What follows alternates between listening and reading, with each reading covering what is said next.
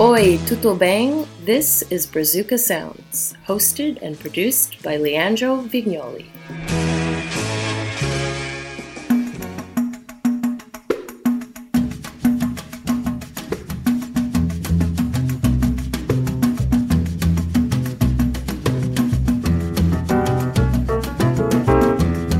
Hey everybody, how's it going? Welcome to Brazuca Sounds number 27.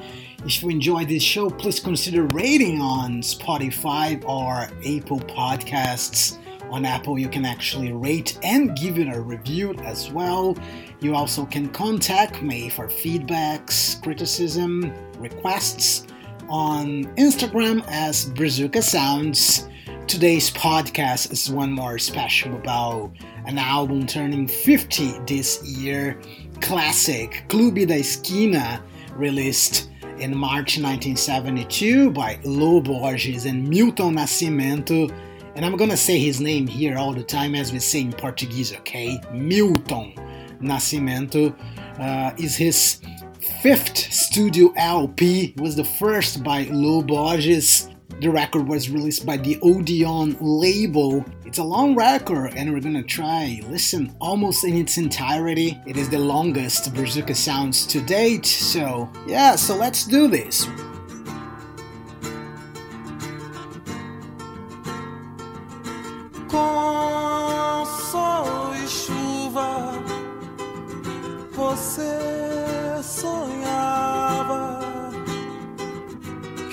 Ser melhor depois. Você queria ser o grande herói das estradas, tudo que você queria ser.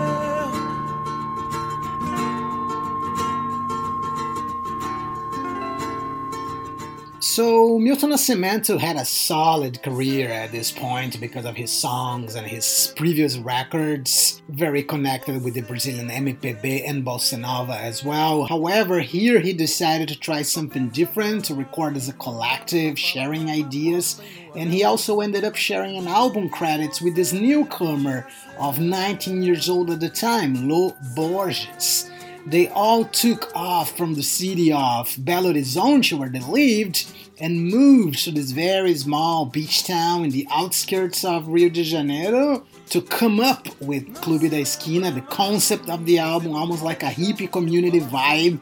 They spent a year in this house there before going to a proper studio and record the sessions.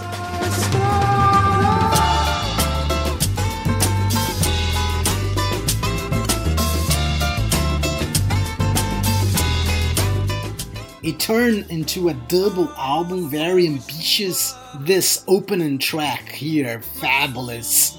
It was written by Lô Borges and his brother Márcio, performed by Milton Nascimento. Tudo o que você podia ser shows a tendency on the whole album that is this crescendos in the music, right? The song being conducted very acoustically in the beginning until the full band comes in and becomes this massive sounds. And it's one of those cases that the song became famous more international than in Brazil per se. Even made it into the 200 best songs of the 1970s by the Pitchfork website. There's also a viral video of Kanye West and Pharrell Williams vibing to the song during a Louis Vuitton fashion show.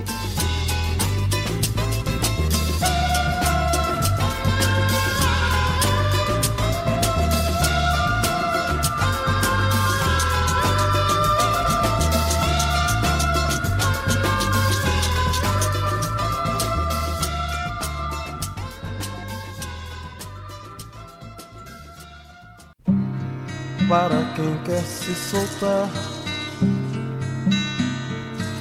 Invento cais, invento mais que a solidão me dá. The lyrics of this song is so beautiful.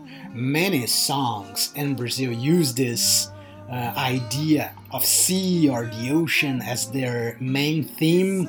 It's a very powerful element in the Brazilian culture as a whole. And the name of the song, Cais, means pier, but here used in a very allegorical way, like a metaphor to set himself free of this uh, feeling of sadness. So in this song, Milton Nascimento sings that he invent a pier and then a sea so he can launch himself into it as a dreamer. Super melancholic but hopeful at the same time, pretty much talking about life and how every single moment is important, probably more profound than I'm trying to sound here. One of the main ideas of this album is obviously the collective effort. So the backup band were the members of Som Imaginário, which at that point had already a career of their own with two great albums of psychedelic rock. Two members of that band, Wagner Tiso and Tavito, they will all start a solo career later on as well, just like Lô Borges. Uh, Wagner Tiso, for instance, commands the show in so many tracks with his organ and piano.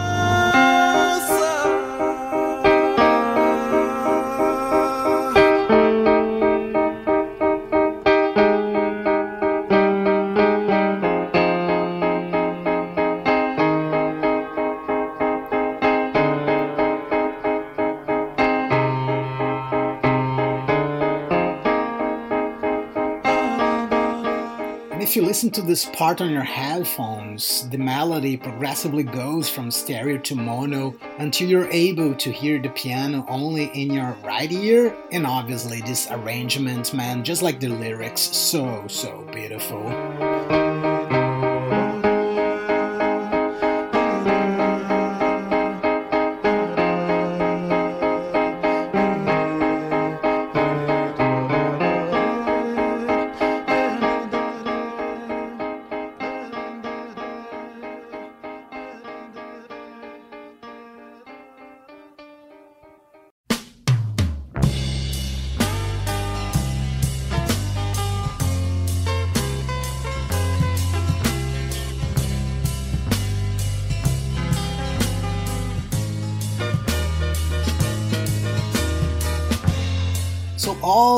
Album's ideas, lyrics, arrangements were all collective, right?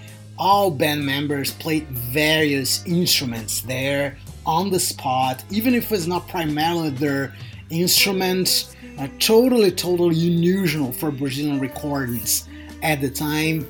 Milton was obviously the center core of the album, uh, and if the one hand Milton builds like this bridge between MPB music and African sounds, not through samba, he was referencing African sounds uh, from the proper continent, something he also did partially in his previous album of 1970. And then he brings Lo Borges, which is this fresh and anarchic voice of rock and psychedelia.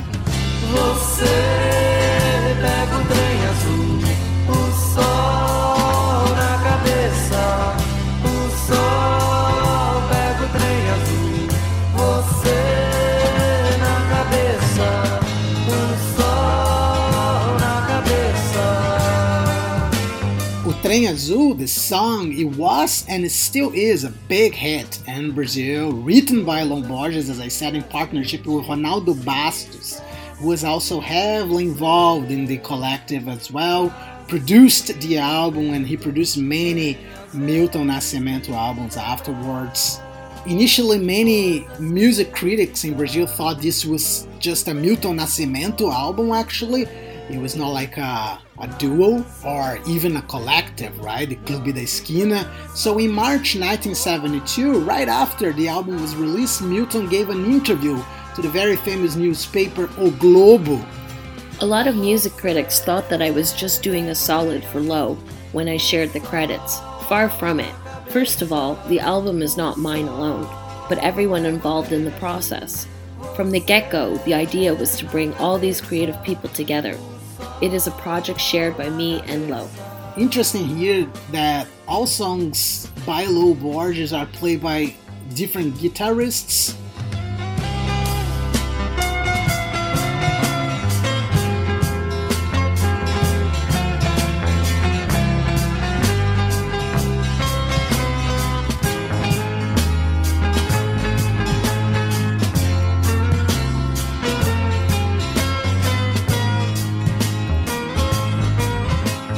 Toninho Horta. He played this solo here, a household studio musician in Brazil at the time, also part of A Tribo, the backup band of the singer Joyce. So this song is more like straightforward rock, psychedelic, almost progressive rock as well.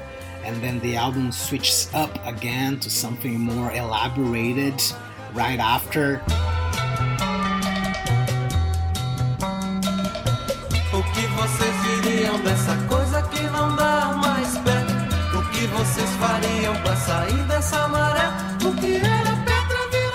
What would you do to get out of this tide? What was dream turned to dirt?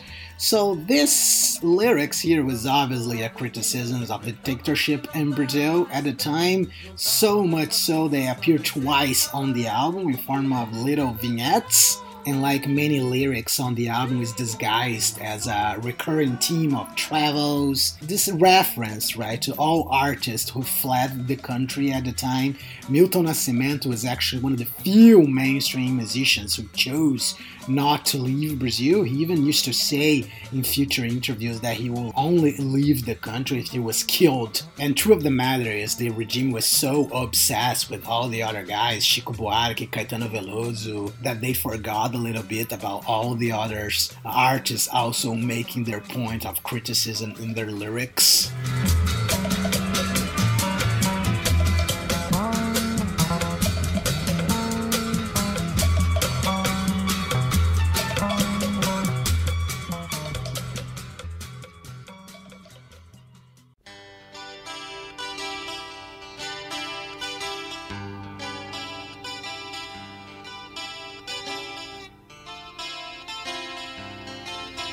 So this melody is a Brazilian 10-string guitar, uh, and Clube da Esquina, the record, is a very important uh, album because it reinforces this rustic soul of Brazil. It's a rural record, folk, heavy use of this instrument, viola caipira, as we call in Portuguese, the Brazilian 10 string guitar, very prominent in the Brazilian countryside folklore music.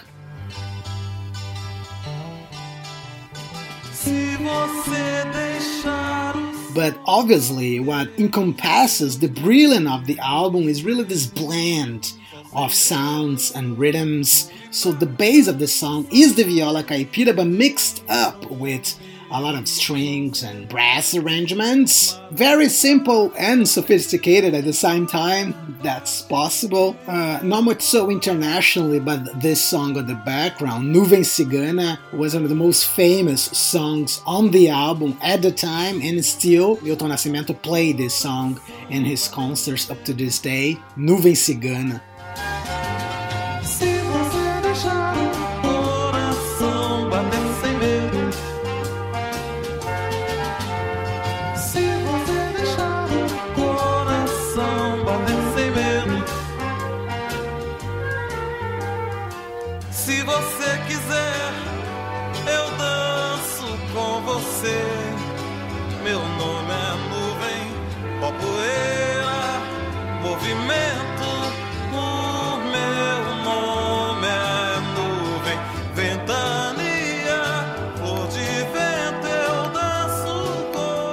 Another very interesting thing about Clube da Esquina is the album gave percussion like a new stature on the sessions, like no longer being used only as a rhythmic element, but almost like a life of its song. it's almost like an Afrobeat, but not in the tradition of Fela Kuti and the jazz makers of Nigeria and Ethiopia, but a proper Afro Brazilian beats so to speak, mixing it up, right? These African percussive elements with these reprocessed elements of Africa in Brazil, especially in the Afro religions cultures like Umbanda and Candomblé.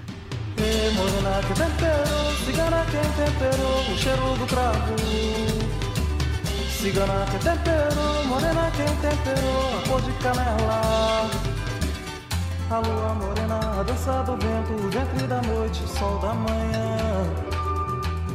A chuva cigana, a dança dos rios, o mel do cacau, o sol da manhã.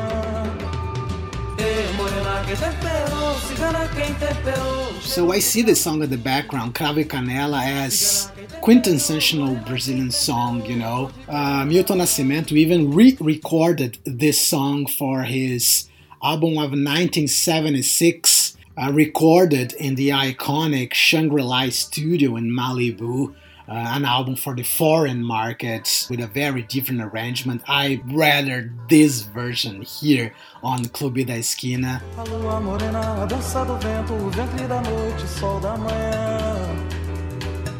A chuva cigana, a dança dos rios, o mel do cacau, o sol da manhã. Morena que cigana cravo.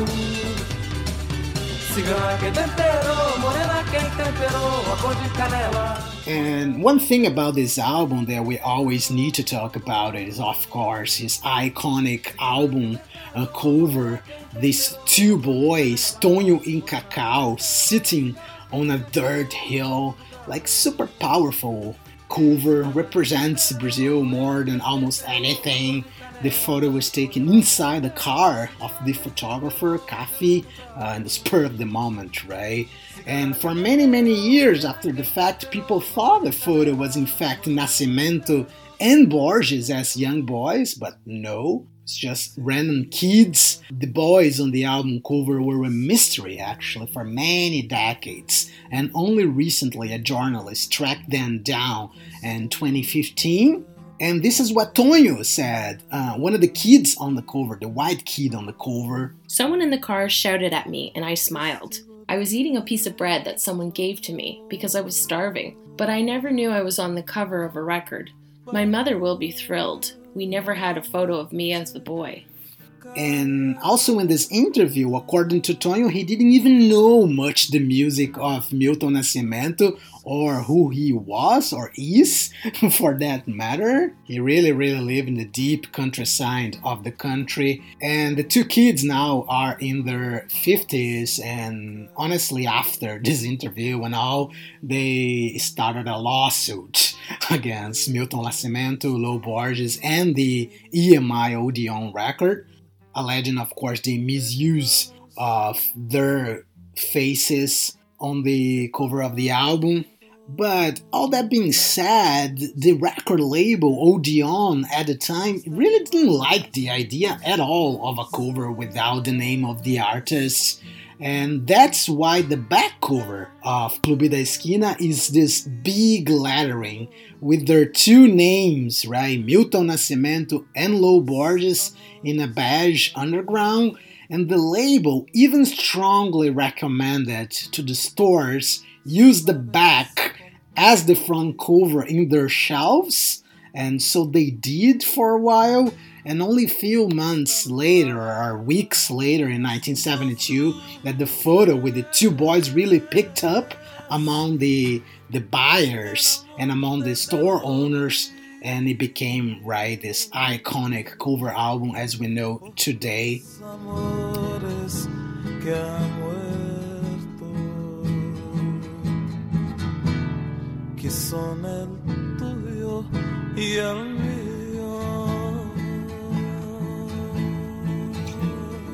on the background is the longest song on the album. It's called Dos Cruces, which is not even in Portuguese, it's sang in Spanish. It is a cover by a Spanish bolero from the 1950s. And this was Milton Nascimento really, really building this connection between Brazil music and the, the folklore music from the indigenous peoples, especially of Peru, Bolivia, and Ecuador.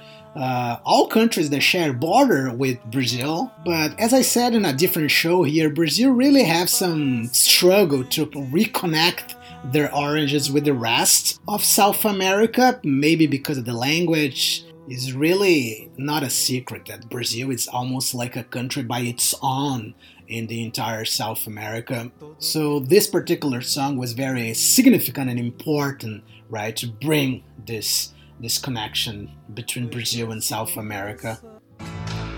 Están clavadas dos en el monte del olvido.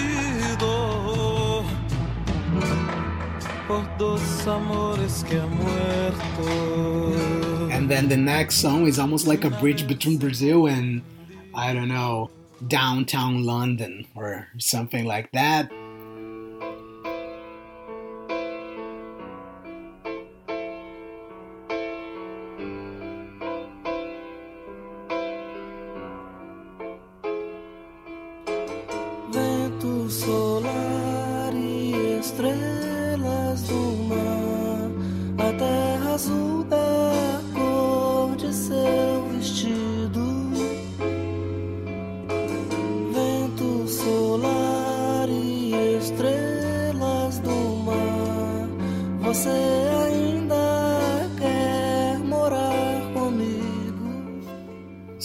This is easily the most popular song on the album in Brazil, classic romantic ballad, uh, performed by Lô Borges. The name of the song, Girassol da cor de seus cabelos, meaning the sunflower with the color of your hair.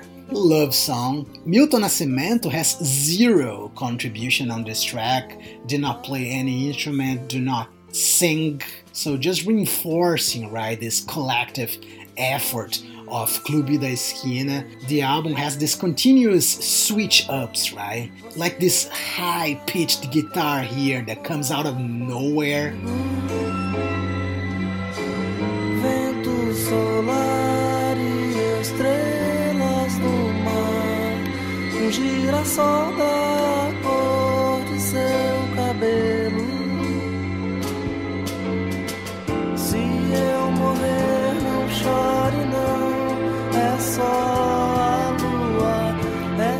Each song finishes in a place very, very different from where you began. That sense of movement is highly intentional, uh, as if you're being carried away to a distant place, more or less, uh, like a railroad crossing signs in Brazil, where it says, Stop, look, listen.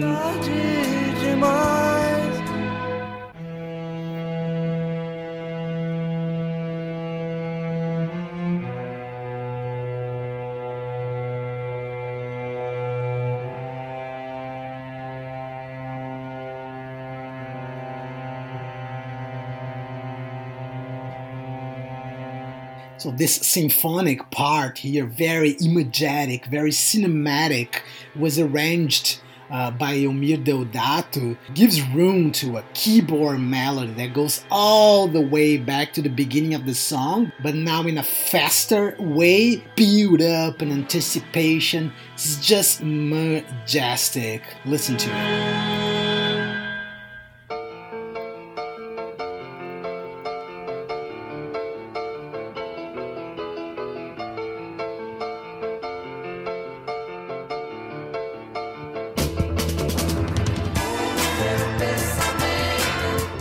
And then all hell breaks loose when the band comes in and the climax of the song. Everything about this song is just perfect, in my opinion. Lyrics, vocals, harmonies, melodies. And again, this was recorded practically live in the studio, no room for errors. And according to Lô Borges, what we hear here is the first and only take of the song.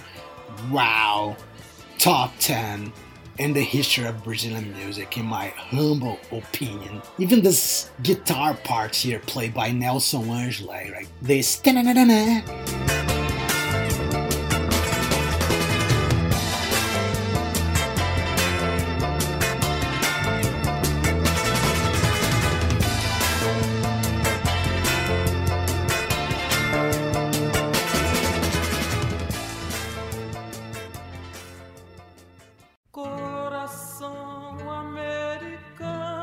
So, as I said before, right, this album, in addition to being like this synthesis of Brazilian music, brought and reinforced like this connection with the rest of South America, especially that music from the Andes, especially this percussion part, it's very much so more South American than Brazil, so to speak, right? Again, this very abrasive percussion that surround the entire album.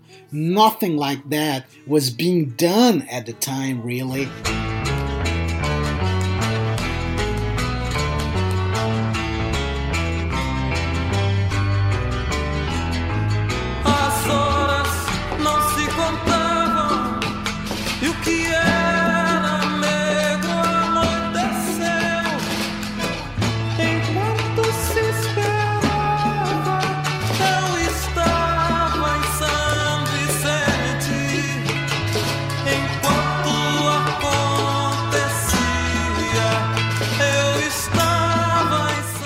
Almost every song here, there are different guys on the band playing the percussion. Everybody played the percussion, more or less.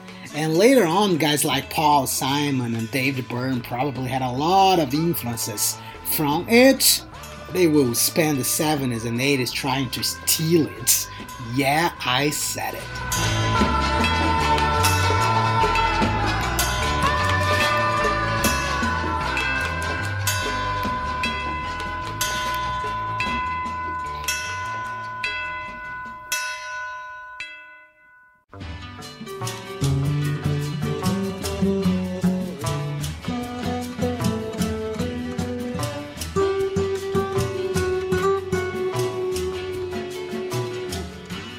One of the masterpieces on the album, Clube da Esquina Número 2, number 2. And this song is called number 2 because there is a song called Clube da Esquina in the Milton Nascimento previous record from 1970, which the lyrics were shared between Milton and Lo Borges at that time, only a 17 years old kid and what it really means, this Clube da Esquina, the Corners Club. Belo Horizonte is the capital of Minas Gerais, a more or less the Midwest Brazil. It's not by the ocean, so kids pretty much hang out on the streets playing soccer, playing guitar music. And that's what Clube da Esquina really means, right? The Corners Club. Milton Nascimento is not originally from Belo Horizonte, he is from the countryside of the state of Minas Gerais, but he moved to the capital there when he was around 21 in the early 60s and ended up socialized with all the Borges uh, family uh, since they lived in the same building. Uh, and Lo Borges had 11 siblings, including Marcio Borges, who had more or less the same age with Milton Nascimento, and he was part as well of the Clube da Esquina.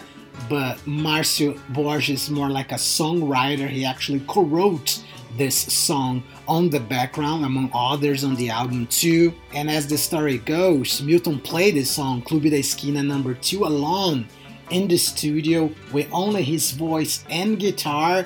So this is one of the few songs on the album there is like a multi-track recording all the other instruments by the band Som Imaginário the arrangements on the orchestra again made by Eumir Deodato, which is the team of one of the Brazuca Sounds a couple of episodes ago. And this song is the last song of disc one on this double album.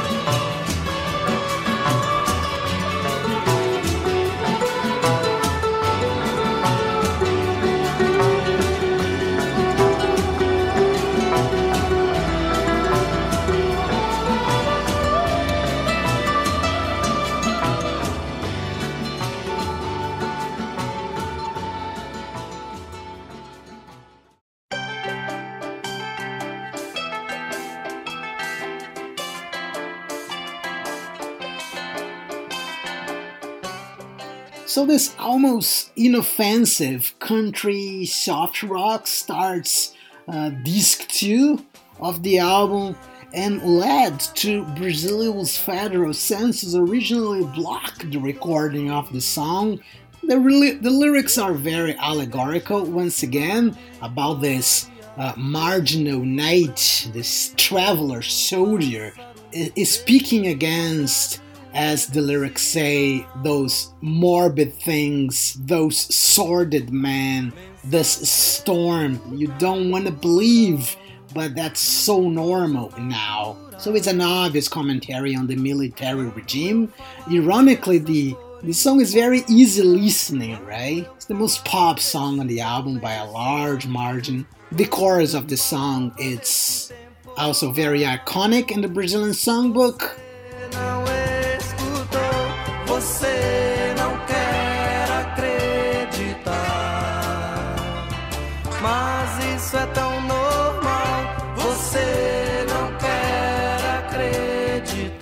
If you go to a karaoke party, has a chance of someone singing the song. One interesting thing here, the guitarist on this track is Nelson Angelo, that was married with Joyce at the time. They even put a great album together that same year in 1972.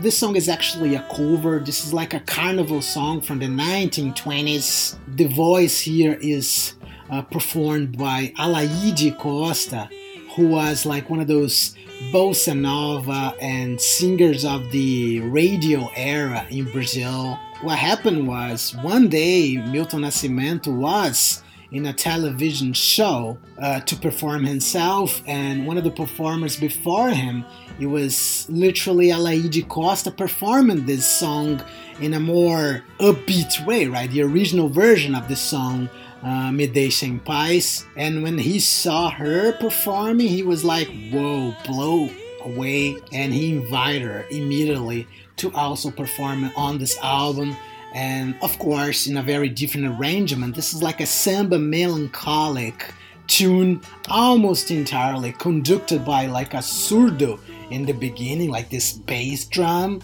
That progressively becomes faster and heavier more like a carnival exactly how i explained in my previous episode was entirely about samba medley and how you build samba songs. So if you did not listen that episode, I strongly recommend it.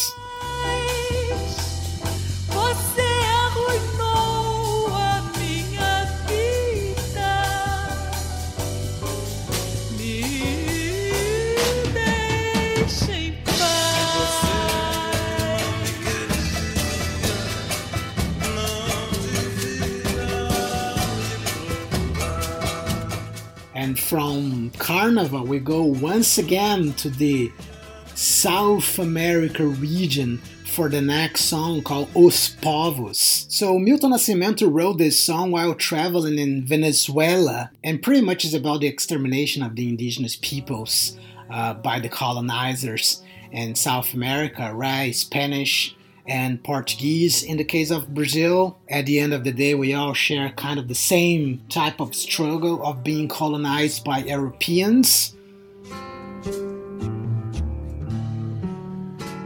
Meu povo, meu povo,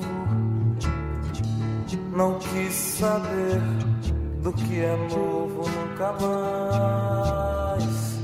And what he sings here, right? At the edge of the world, iron gates, dead villages, crowds, my people, my people, didn't want to know what's new, never again. It really is this heavy message about colonization. And very interesting here is only Milton Nascimento and the band Som Imaginário performing this particular song here. Os Povos was also re-recorded for the album Milton from 1976, released in the USA. The original version here is, is so much better. And for the next song, here it's I, I, I said this already in this show but i'm gonna say again it's probably one of the most beautiful songs of brazilian music history it's almost impossible right talk about this album without mentioning milton nascimento's voice like which is very deep reaching high notes too with a lot of falsettos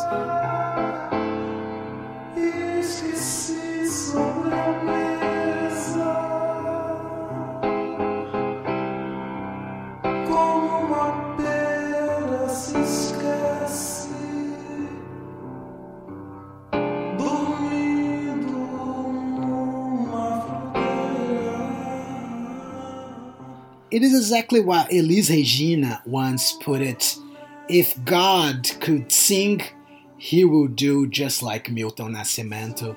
And that's coming from Elis Regina, right? Which is also an absolute great singer.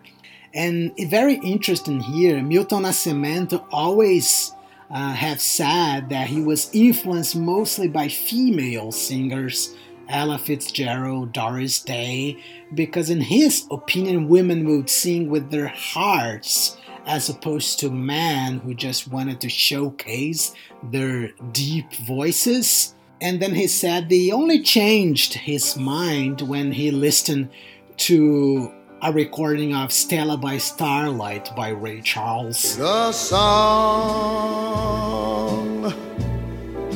a robin sings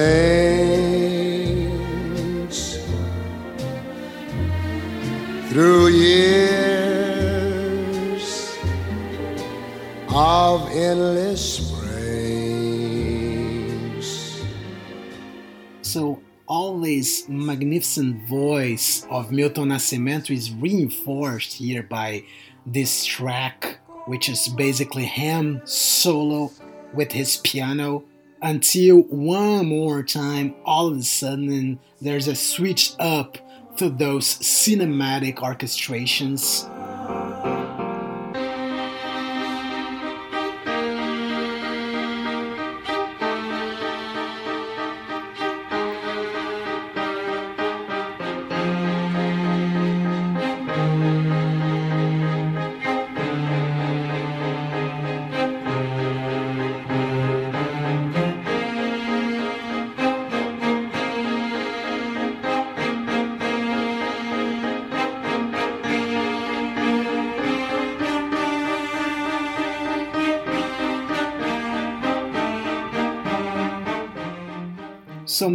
These arrangements by orchestras are written by Eumir Deodato, but the conduction of the orchestra in the studio per se was done by Maestro Paulo Moura. It's really fascinating how this album changes from rural acoustic guitar to classic pieces on a blink of an eye. Very, very imagetic. Milton Nascimento was always obsessed with uh, European movies Francois Truffaut, Godard, all those guys. And that explains it all, right? Fotos de uma velha festa, ossos tão antigos, fatos tão passados. No meio das fotos vai roendo um rato,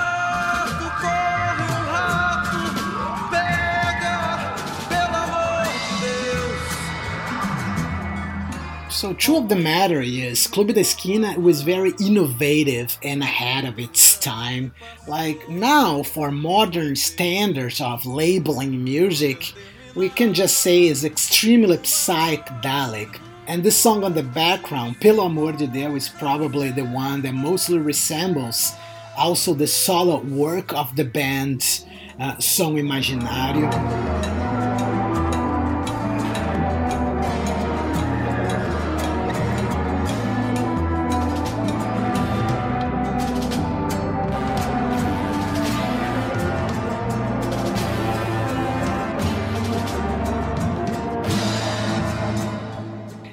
Clube da Esquina was never intended to have this aesthetic agenda like the Tropicalia movement from Bahia, who was a collective involving not only musicians but visual artists, poets, painters. Clube da Esquina was more intuitive, almost oblivious. It's a very interesting observation made by the author Paulo Thiago de Mello in his book about the production of Clube da Esquina.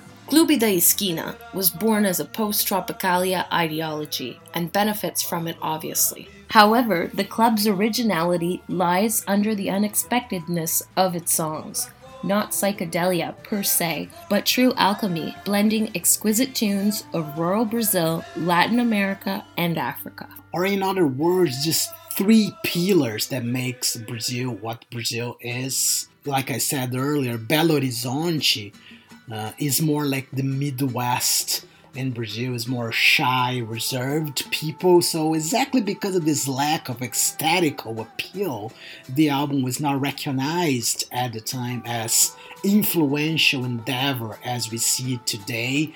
Uh, in some circles, it was actually a very disappointing release by a guy like Milton Nascimento, who music critics and the audience expected something very completely different, more like a proper bossa nova Brazilian album than this uh, exploring frontiers that he was given here.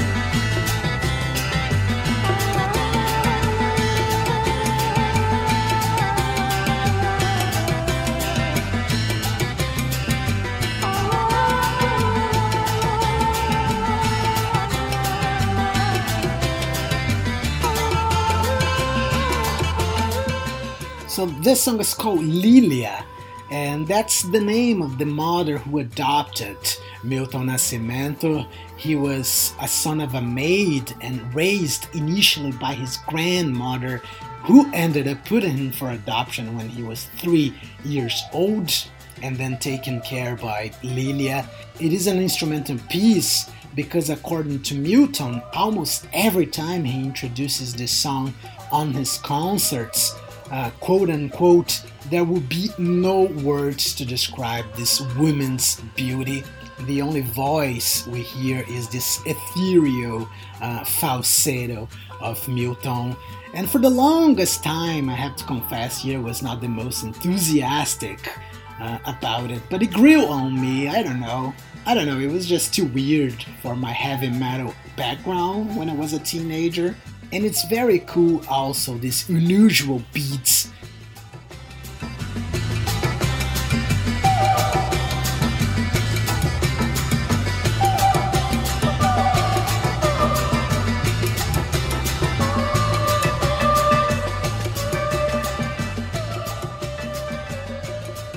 If I was smart enough to come up with original labels, I would describe uh, Clube da Esquina is a proto-Afro Brazilian version of Crosby, Stills, Nash and Young.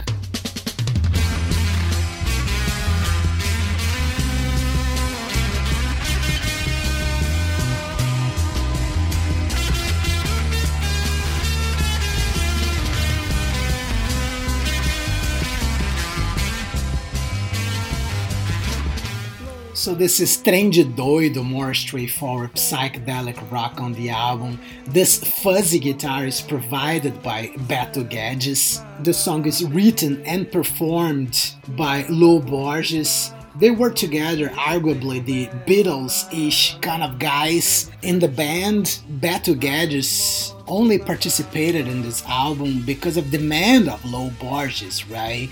When Milton Nascimento invited Borges to travel from Belo Horizonte to that small beach town where they kind of set camp, Borges said that he would not go with, without his friend Beto Guedes, which is also 20 years old at the time, and he was not a professional musician at all, right? This is literally the first time uh, Beto ever played in a proper record.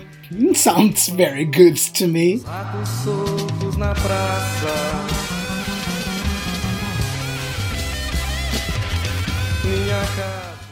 And as you notice, there are two songs about trains in this record here, Trem Azul and Trem de Doido translates literally as train, but just as a curiosity here, in Belo Horizonte, where all these guys come from, trem is also a slang. They use trem in almost every sentence, really. It's like stuff or thing. So they might say to you, like, give me that train. And train in this context might be like a pen or a book. So it's very useful for when you cannot remember the name of something you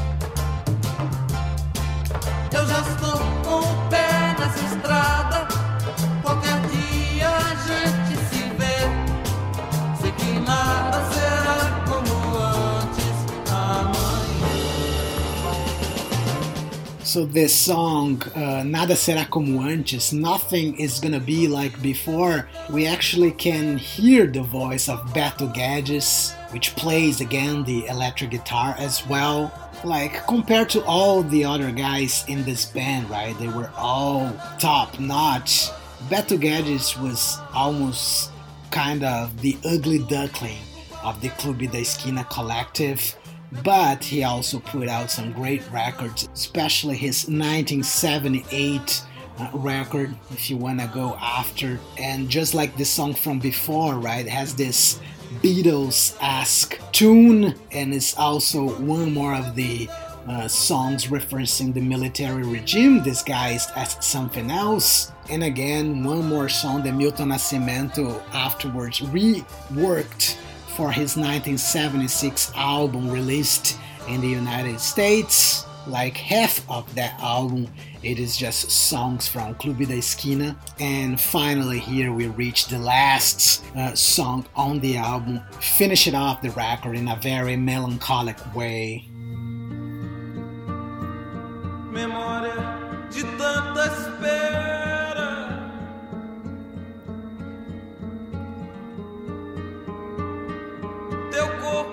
Yeah, and that's a wrap for today, folks. This was the album Clube da Esquina by Milton Nascimento and Lô Borges, released in March of 1972. Of course, a double album had a great music legacy. I would say not only in Brazil, but many artists worldwide, and something that to this day sounds incredibly fresh and modern. It's one of the few uh, Brazilian albums cited in the book 1001 Albums to listen to before you die. Some critics will even say Clube da Esquina is like the Beatles' Sgt. Peppers, which I don't think it's a fair comparison because it is better. and Clube da Esquina obviously was followed by so many great solo albums. Uh, Lô Borges, the tennis album from 1972, uh, Nelson Angelo, the guitar player with Joyce, the Som Imaginário records, magnificent Milton Nascimento subsequent record Milagre dos Peixes, and obviously Clube da Esquina Part 2, I'm on Instagram as Brazuca Sounds. If you enjoy, please consider rating on Spotify or Apple Podcasts. Just like one of the fans here of the show called Orelhinha. This podcast had also vocal contributions from Ali Murphy. Have a good day out there. See you next time. Bye bye.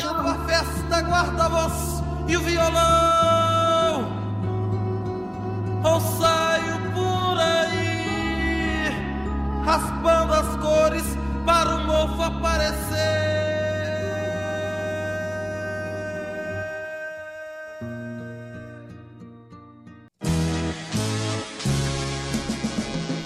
This was Brazuca Sounds with Leandro Vignoli. Thank you for listening and see you next time.